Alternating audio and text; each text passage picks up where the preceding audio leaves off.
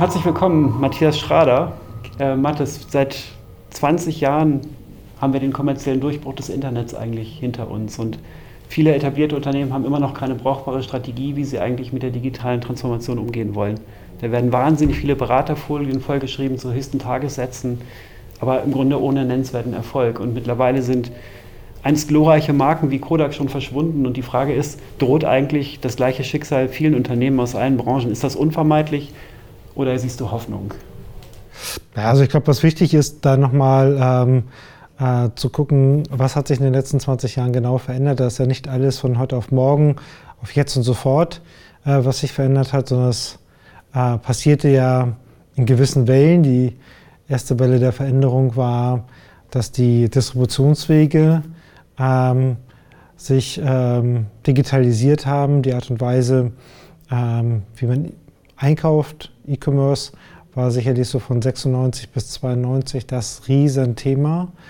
Ähm, und da wurde eigentlich aber ein ganz alter Prozess digitalisiert, nämlich ähm, der Direktverkauf. Ne? Also das, was eigentlich die Mail-Order-Unternehmen ähm, seit den 20er, 30er Jahren betrieben haben, direkt an Endkunden über einen Katalog zu verkaufen, äh, wurde elektrifiziert und ähm, äh, damit begann eigentlich so die erste Welle der Veränderung. Aber wenn man sich die alten 4 Ps mal anschaut, Produkt, Price, ähm, Promotion und Place, dann ist halt dieser letzte, das letzte P, was sich verändert hat, nämlich der Ort, wo kaufe ich letztendlich ein, über welche Distributionswege äh, kaufe ich ein.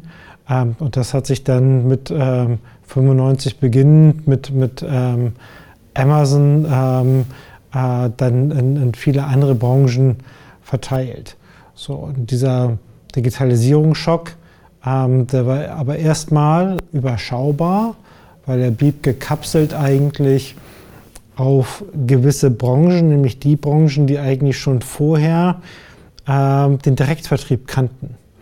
Ähm, oder wo es Kataloge gab. Also Direktvertrieb ähm, gab es halt im klassischen Mail-Order-Geschäft. Das wurde ähm, digitalisiert und damit effizienter ist, also die Ottos, die Quelles, die Neckermanns und so weiter und so fort. Ähm, aber die haben sozusagen eigentlich ihre eigene Branche erstmal digitalisiert. Da gab es erstmal keine Disruption. Es gab keine neuen Wettbewerber, die dort eingestiegen sind. Der neue Wettbewerber, den es damals gab, ähm, Amazon, äh, der musste erstmal ähm, wachsen. So, und, und, und wachsen konnte er ähm, dass man am überschaubaren Produktsortiment, nämlich Medienprodukte, am Anfang Bücher, später dann auch CDs, weil es in dieser Branche Produktkataloge gab. Also es gab in, äh, in vielen anderen Branchen, das ist eine ganz einfache Erkenntnis, gab es gar nicht diese Produktkataloge. Es gab keinen allumfassenden Katalog für ähm, Textilwaren oder keinen allumfassenden Katalog für Elektronikprodukte oder für irgendwas, sondern nur bei Medienprodukten gab es halt diese fertigen Produktkataloge, die die Großhändler Instamicro in den USA oder Kochner von Oettinger und Lingenbrink hier in Deutschland produziert haben, wo ich im Grunde genommen die ganze Welt der Bücher oder die ganze Welt der CDs, der Musik oder der Filme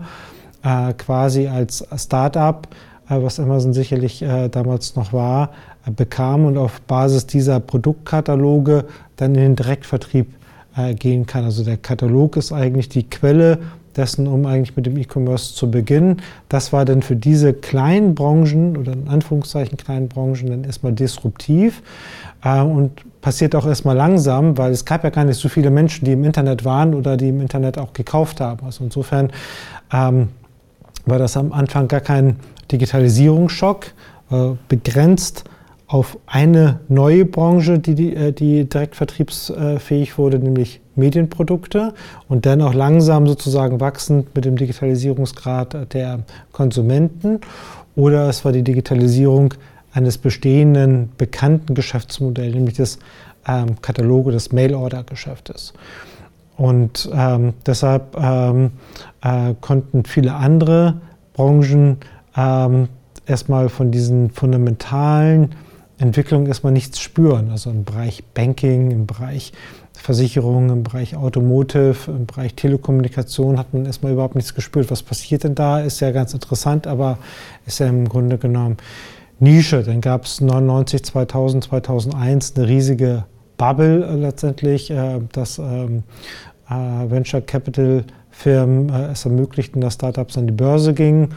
Und, ähm, und diese Übertreibung hielten ja auch nur zwei Saisons eigentlich. Also nach zwei Jahren, äh, Mitte 2001 war ja im Grunde genommen diese Blase wieder ähm, geplatzt, ähm, weil die äh, Konsumenten gar nicht so schnell von, der, von ihrem täglichen Nutzungsverhalten, äh, nämlich online sich zu informieren und einzukaufen, sich veränderten, äh, wie Geld einfach in diesen Markt äh, reinging. Also da gab es ein, ein, großes Beharrungsvermögen ähm, äh, der Konsumenten und Mitte 2001 dachte man, der Spuk wäre im Grunde genommen vorbei und, und ähm, äh, das Thema Digitalisierung würde eigentlich ein Randphänomen äh, bleiben. Da gibt es eine schöne Anekdote, als wir Ende 99 an die Börse gingen, ähm, fragten mich Analysten, sag mal, Schrader, wie sieht das eigentlich aus? Jetzt haben wir 99, in zehn Jahren, 2009, wie viele Internetnutzer wird es denn eigentlich geben? Und dann sagte ich, hm, ja, wahrscheinlich so um die 23 Millionen. Und wie kommt es jetzt auf 23 Millionen? Es gibt 20 Millionen PCs. Wir haben PC-Wachstum im Markt von 5 Prozent. Wenn man das mal exprobiert, äh, wird wahrscheinlich im Jahr 2009 ähm, werden äh, 95 Prozent aller PCs internetfähig sein. Also werden wir 23 Millionen Internetnutzer haben.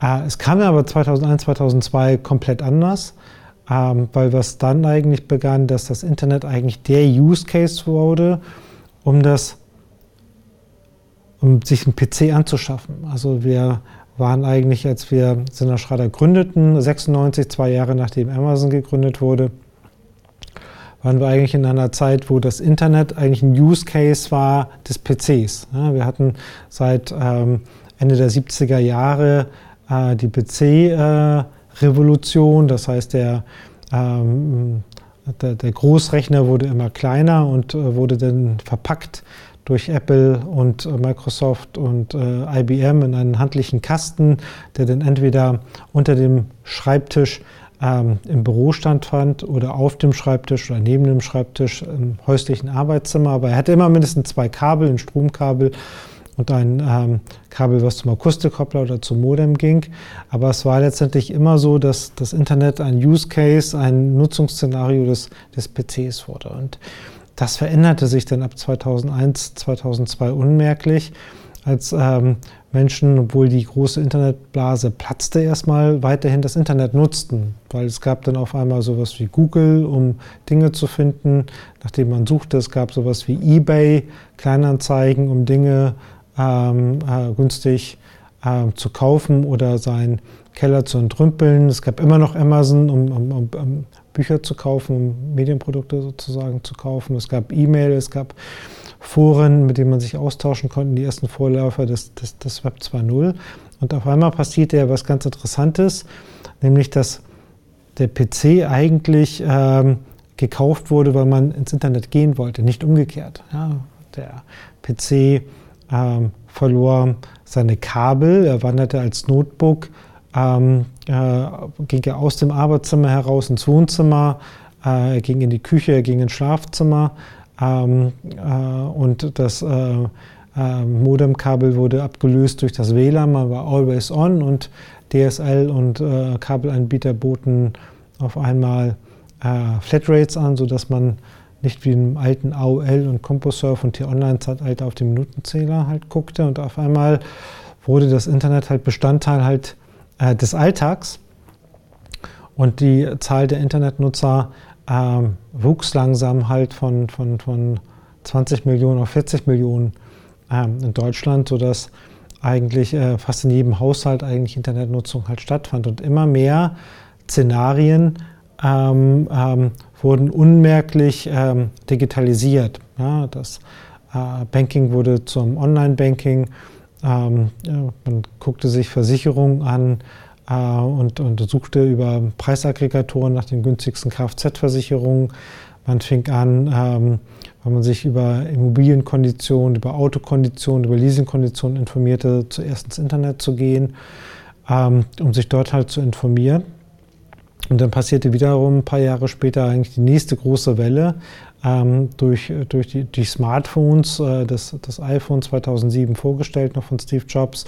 Ähm, dann kurze Zeit hinterher mit Google das Android-Betriebssystem. Äh, und ähm, auf einmal gab es wieder ein neues Device, mit dem man ins Internet gehen konnte. Und äh, auch dort hat es wieder so zwei, drei Jahre gebraucht, wie am Anfang äh, des PC-Internets, aber allmählich wurde auch das, das, das ähm, Internet auf den äh, Smartphones Bestandteil des, des Alltags.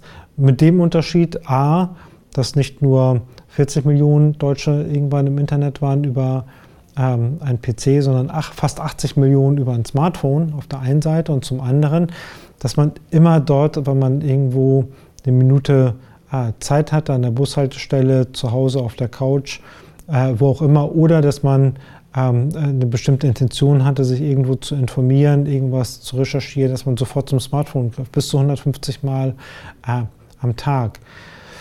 Und das führte dann, glaube ich, dazu, dass man konsternieren kann, dass eigentlich ähm, durch das, das, das Smartphone nochmal eine ganz andere Intensität des, des Digitalen in den, den, den, den, den Lebensalltag der, der, der Menschen kam und äh, auf einmal völlig klar war, dass eigentlich, ähm, wir nennen das ja im ähm, digitalen so die, die, Customer Journey, dass also eigentlich jede Beschäftigung mit, äh, mit einem ähm, Thema der Anschaffung, des Kaufs, ähm, heute mit einem ganz stark durch, durch, durch, durch eine digitale Customer Journey, durch einen digitalen Pfad, den man halt begeht, ähm, geprägt ist. Äh, sei es, dass man sich ähm, informiert, sei es, dass man sich ähm, äh, austauscht über Erfahrungen, ähm, sei es, dass man Preisvergleiche anstellt, Testberichte liest ähm, oder aber auch, dass man den Abschluss sozusagen ähm, äh, sehr stark ähm, über das Internet oder über, den, über die digitalen Services äh, wahrnimmt. Und, und das äh, führt dazu, dass heute eigentlich jedes Unternehmen sich sehr, sehr intensiv halt damit beschäftigen muss, welche Rolle spiele ich denn jetzt in diesem neuen Kundenverhalten? Also wo finde ich denn eigentlich in diesen Phasen der Informationsbeschaffung, ähm, der Kaufvorbereitung, des Kaufes eigentlich ab. So, also das ist halt dieser, dieser gesamte Distributionsprozess, der mal so 96 am Anfang mit E-Commerce war, ist heute eigentlich auch für alle Offline ähm, ähm, Kaufakte ein ganz, ganz wesentlicher geworden. Und ich glaube, es gibt kaum noch Aktivitäten, wo Menschen Anschaffungen über 40, 50 Euro, ähm, vielleicht noch äh, ausgenommen Teile des Textilmarktes tätigen, ohne sich vorher online äh, beschäftigt zu haben. Also da haben wir also eine komplette Veränderung letztendlich halt des Einkaufsverhaltens in den letzten 20 Jahren erlebt. Und der, der Bereich Place, Distribution war ja nur einer. Wenn wir uns jetzt anschauen, äh, was passiert da auf den anderen Ps, dann hat sich natürlich das gesamte Preisgefüge im Markt halt sehr stark durch die Transparenz, die auf einmal da war, stark verändert. Ähm, und wenn ich Preistransparenz habe, dann funktionieren einfach bestimmte Geschäftsmodelle nicht. Das übt halt starken Druck aus.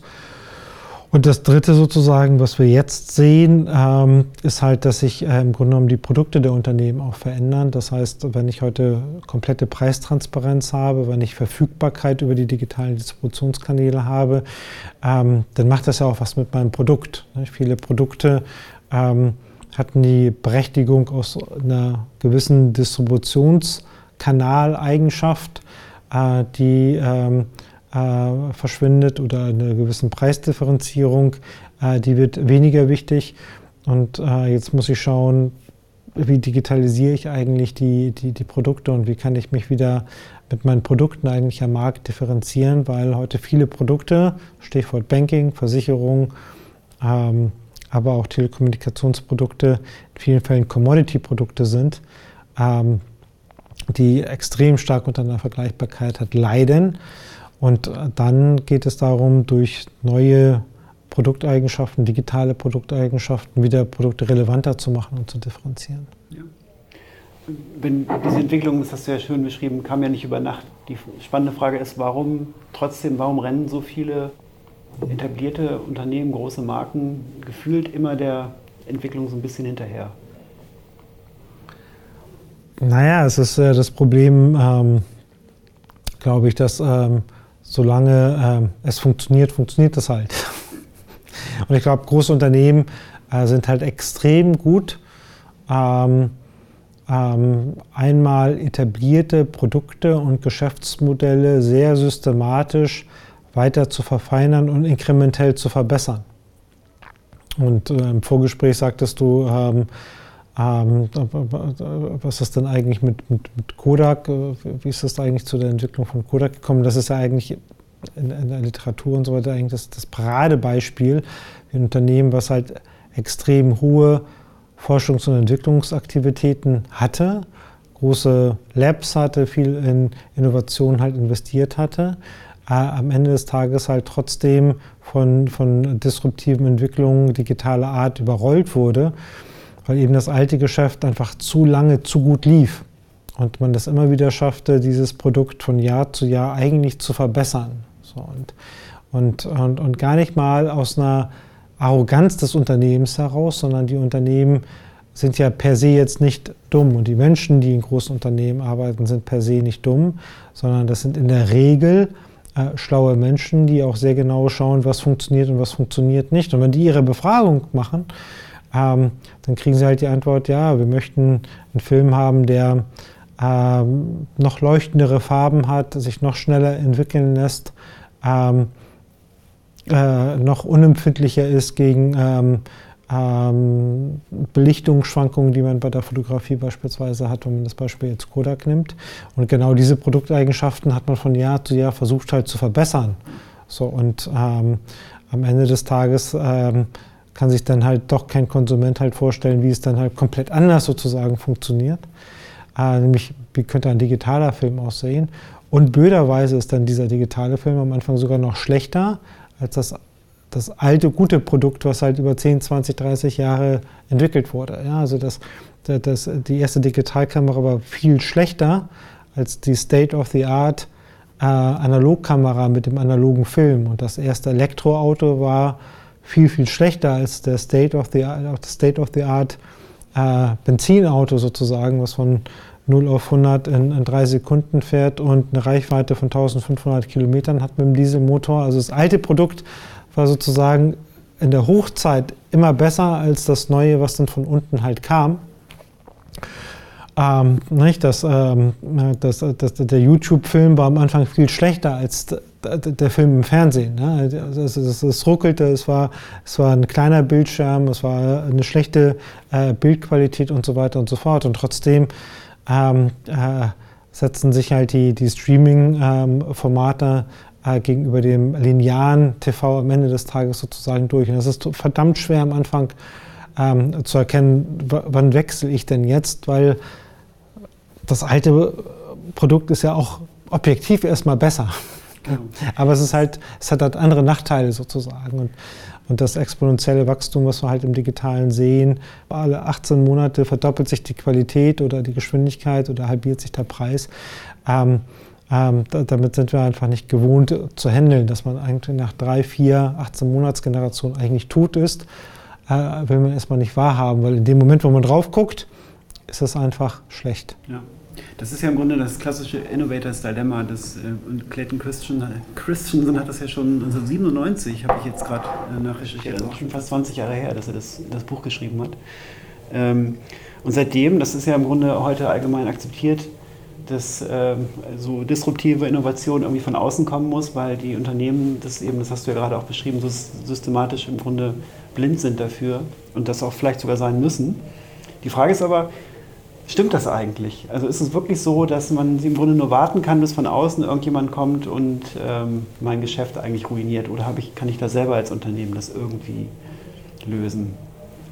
Kann ich die Innovation nicht selber auch schaffen? Ja, ich glaube, es ist halt verdammt schwer, das als Unternehmen selber zu lösen, ähm, weil man ähm, Einerseits, glaube ich, hat man ein kulturelles Problem, weil die Organisation darauf getrimmt ist, Bestehendes inkrementell zu verbessern und zu optimieren. Und das sozusagen, was, was äh, das jetzt zerstört, hat natürlich immer das Problem, ähm, äh, dass die Autoimmunkräfte der Organisation dagegen arbeiten. Weil das, was aktuell die Arbeitsplätze und die Karrieren sichert, macht das neue ja kaputt. Und wer in einer großen Organisation supportet denn das, was das Bestehende kaputt macht? Also ich glaube, das ist, das ist tatsächlich ein Dilemma, dass man das halt ähm, ganz, ganz schwer, ähm, glaube ich, bewerkstelligen kann. Und dann ist auch das andere, es ist ja total unklar, ähm, welches dieser möglichen ähm, Innovationsthemen hat dann überhaupt am Ende des Tages die Chance, ein Blockbuster-Produkt zu werden. Also wenn man von, von dem Jetzt immer postrationalisiert in die Vergangenheit schaut, dann wird man immer sagen, es ist doch ganz klar, dass sich irgendwie in Google durchgesetzt hat. Es war doch ganz klar, dass sich äh, dass, dass äh, YouTube ein genialer Kauf war. Es ist auch ganz klar, dass ähm, ähm, äh, Facebook das soziale Netz ähm, äh, dieser Welt wird und so weiter. So kann man im Grunde genommen durch die ganzen ähm, heutigen äh, extrem erfolgreichen Plattformanbieter halt schauen.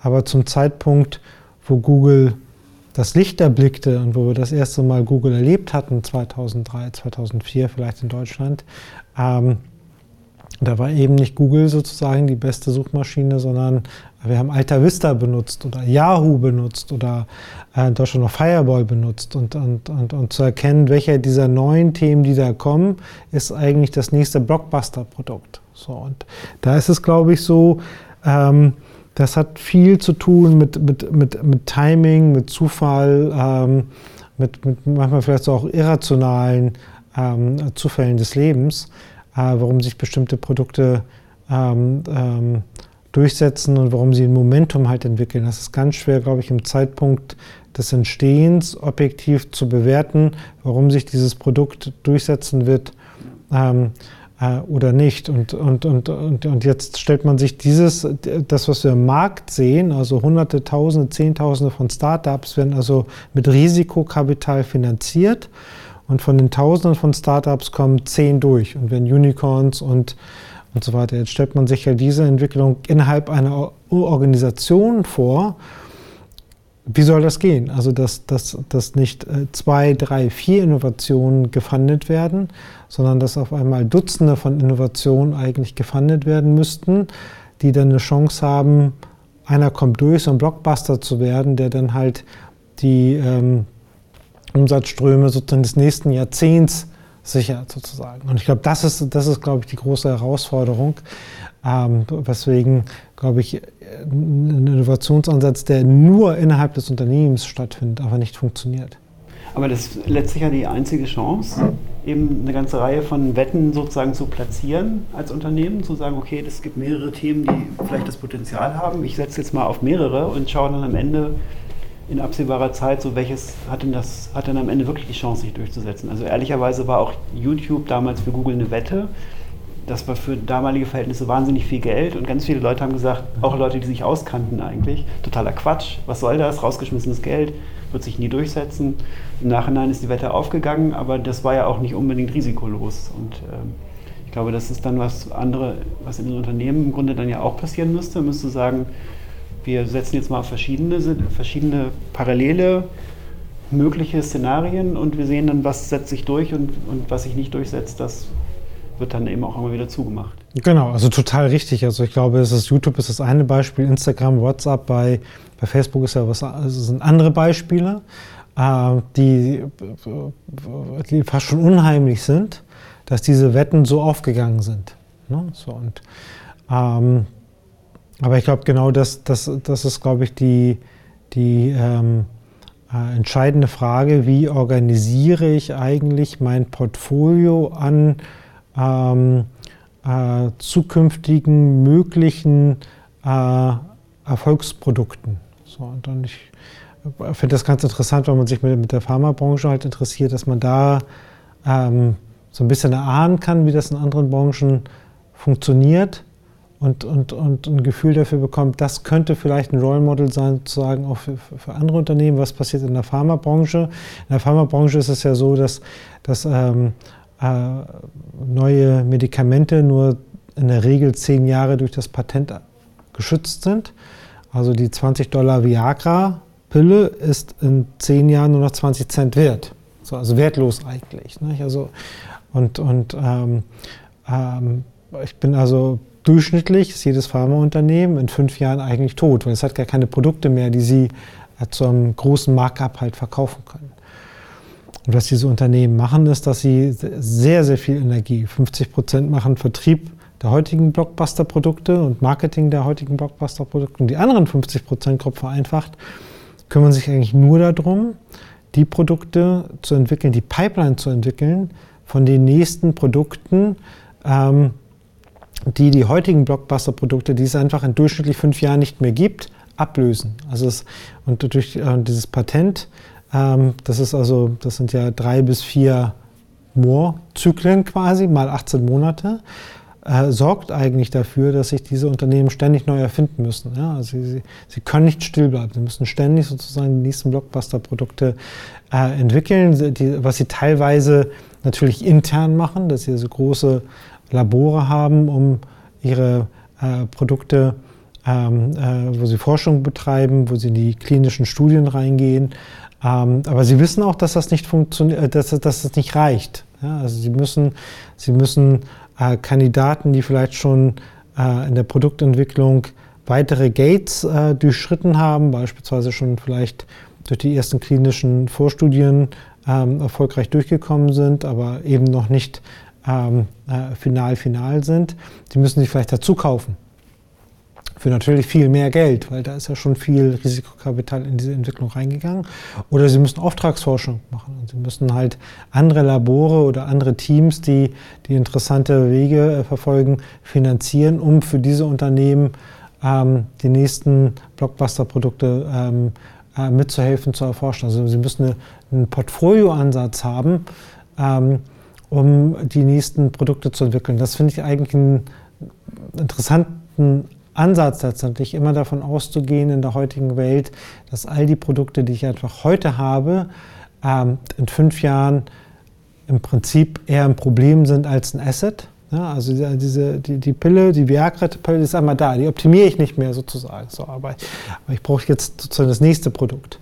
So, und das ist, glaube ich, äh, vielleicht ein interessantes Bild und ein, ein, interessanter Ansatz, wie Unternehmen zukünftig ähm, äh, arbeiten werden, um digitale Produkte ähm, zu entwickeln und nicht zu viel Energie darauf äh, zu investieren, äh, das Bestehende nur zu optimieren. Ja, und das ist ja ähnlich auch in der, zum Teil in der Konsumgüterindustrie, also wenn es jetzt um wirklich äh, Waren des täglichen Bedarfs sozusagen geht. Da gibt es auf der einen Seite so die, die Langläufer, Produkte, die seit 40 Jahren mehr oder weniger im Markt sind und auch nicht mehr groß beworben werden, aber sozusagen als Cash Cows noch mitlaufen, aber im Grunde auch ja einen kontinuierlichen Strom von neuen Produkten, die zum Teil auch mit unterschiedlichen Preissegmenten sozusagen in die, in die Märkte reinkommen, wo die aber auch schon gleich wissen, die Laufzeit ist nicht unbegrenzt. Also, oder sie laufen dann eben noch lange aus sozusagen auf so einem Cash-Cow-Status, aber haben dann eben auch nicht mehr die, ähm, die Bedeutung für das Unternehmen. Mhm. Also da gibt es so ein ähnliches Modell. Ich glaube, es ist nicht ganz so scharf wie in der, in der Pharmaindustrie.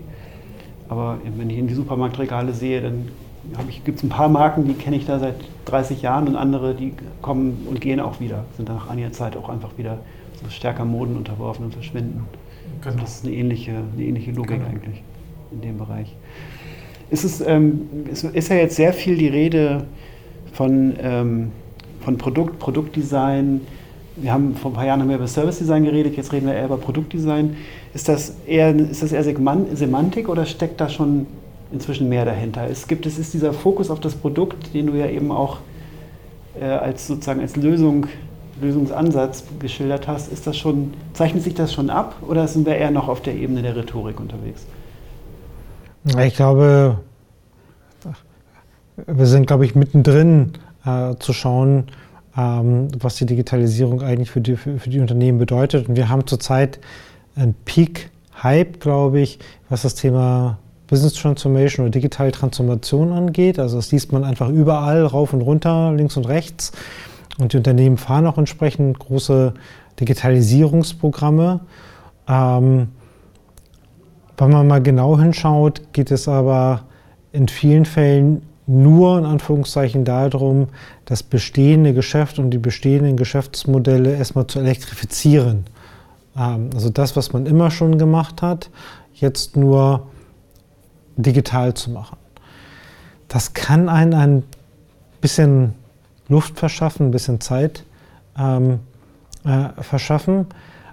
Aber es hilft halt nicht wirklich. Also wir haben das ja, und, und, und dafür sozusagen äh, gibt es jetzt 20 Jahre Digitalisierungsgeschichte. Und äh, das erinnert mich so ein bisschen wie die Ottos und die Quellis und die Neckermanns angefangen haben, ihr Geschäft zu elektrifizieren, also am Geschäftsmodell selber nichts zu verändern.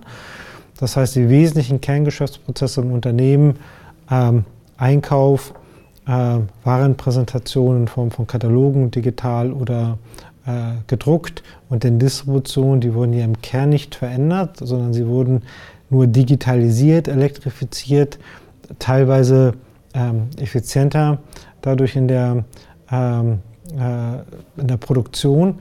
Aber am Ende des Tages ähm, ähm, ähm auch damit direkt angreifbar, weil äh, andere Spieler, die dann auf den gleichen äh, Kanälen unterwegs waren, also äh, digital ähm, äh, den Kontakt zum Konsumenten gesucht haben, vice versa, aber komplett aus dem digitalen Kern ermöglichtes Geschäftsmodell zu realisieren, nämlich weniger einkaufsgetrieben zu sein, sondern mehr kundenzentrierten Pull sozusagen zu haben, am Ende des Tages die überlegeneren Geschäftsmodelle waren.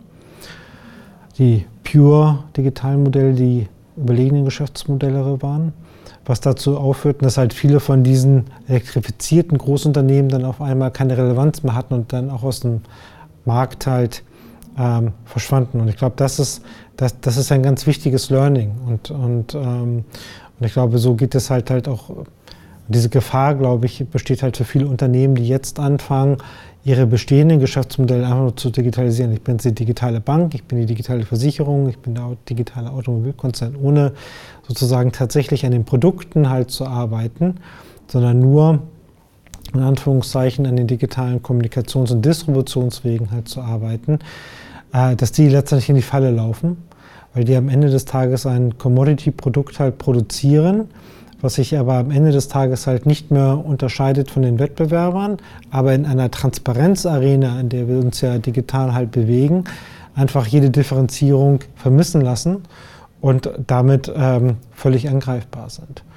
Und ähm, wir haben eben so ein bisschen darüber gesprochen, ähm, äh, was sind eigentlich so die Erfolgstreiber von, von, von Startups und die erfolgreichen Startups, denen gelingt es halt eben, diese Blockbuster-Produkte zu entwickeln. Ähm, da gehört viel Timing, viel Glück und eine große Anzahl sozusagen von Startups dazu, um am Ende des Tages halt ein Blockbuster-Produkt halt zu entwickeln. Aber eins ist halt ganz klar, es gibt keinen Determinismus sozusagen der, der, der Kultur in Startups und der Prozesse und der Methoden, mit denen Startups Produkte entwickeln, zum zum, ähm, zum Produkterfolg. Ja, also wenn ich, wenn ich, wenn ich mir diese 0,1 Prozent der Startups anschaue, die Unicorns, die es halt geschafft haben, also die GAFAs, die Google, Amazon, Facebooks, Apples ähm, und noch ein paar Dutzend andere. Und wenn ich mir da anschaue, wie wird in diesen Unternehmen gearbeitet, wie ist die Kultur, agil, Scrum, Service Design, flache Hierarchien, keine Krawatte und so weiter und so fort, alles richtig. Ähm, und jetzt fangen die Unternehmen an, im Rahmen ihrer Digitalisierung diese Prozesse auch zu übernehmen, die Silos aufzulösen, agil zu arbeiten, äh, digitale Kompetenz aufzubauen, Service, äh, in, in, in, Services zu denken und so weiter und so fort. Also im Grunde genommen das, was sie auf ihren äh, Silicon Valley Disney-Touren gesehen haben, im eigenen Unternehmen zu adaptieren und auch umzusetzen. Ähm, dann ist die Erfolgswahrscheinlichkeit, dass das gelingt, wenn man jetzt mal die Startup-Welt anschaut, 0,1 Prozent.